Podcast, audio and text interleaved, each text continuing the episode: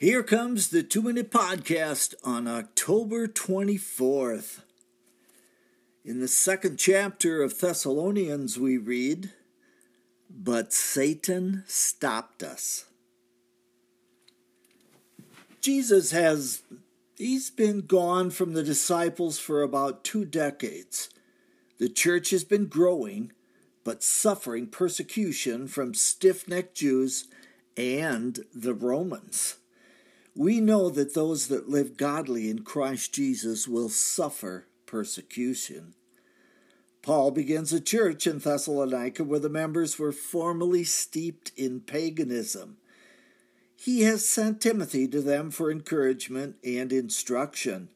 Paul's tried to make the journey several times, but was prohibited from coming by none other than Satan himself we might ask ourselves the reason for God to allow this. We know that Satan is powerful, but not more powerful than our Lord.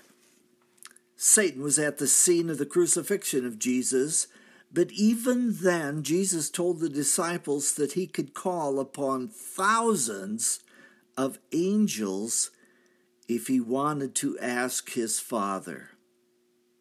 He could have escaped the cross and annihilated every adversary on that hill of shame. But sin would not have been judged if that had happened.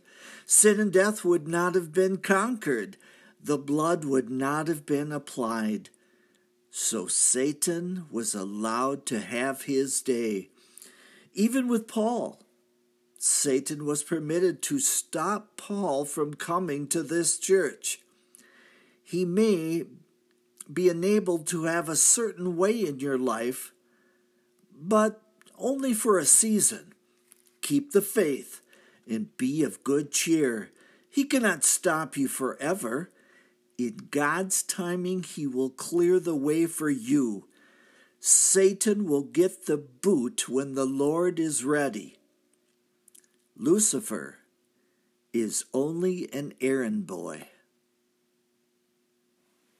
That's a two minute podcast. I am Michael Foskey.